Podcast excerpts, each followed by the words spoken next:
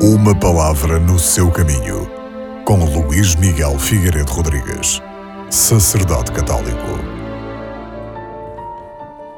O apóstolo São Paulo sente que a morte está a chegar, aproxima-se.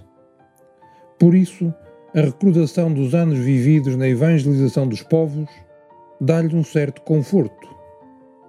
Ele tem a certeza de que Jesus a quem serviu de alma e coração, há de recebê-lo no seu reino. Por isso, enfrenta a morte com serenidade e alegria. É que o caminho que Paulo percorreu é um caminho exemplar, mas que continua a não ser um caminho fácil.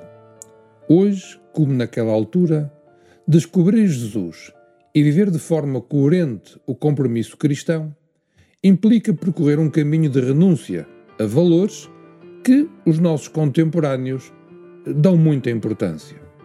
Implica ser incompreendido e algumas vezes até maltratado.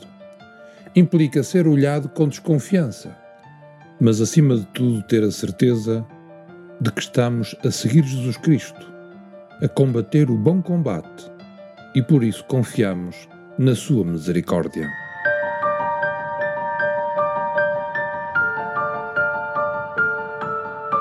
Uma palavra no seu caminho.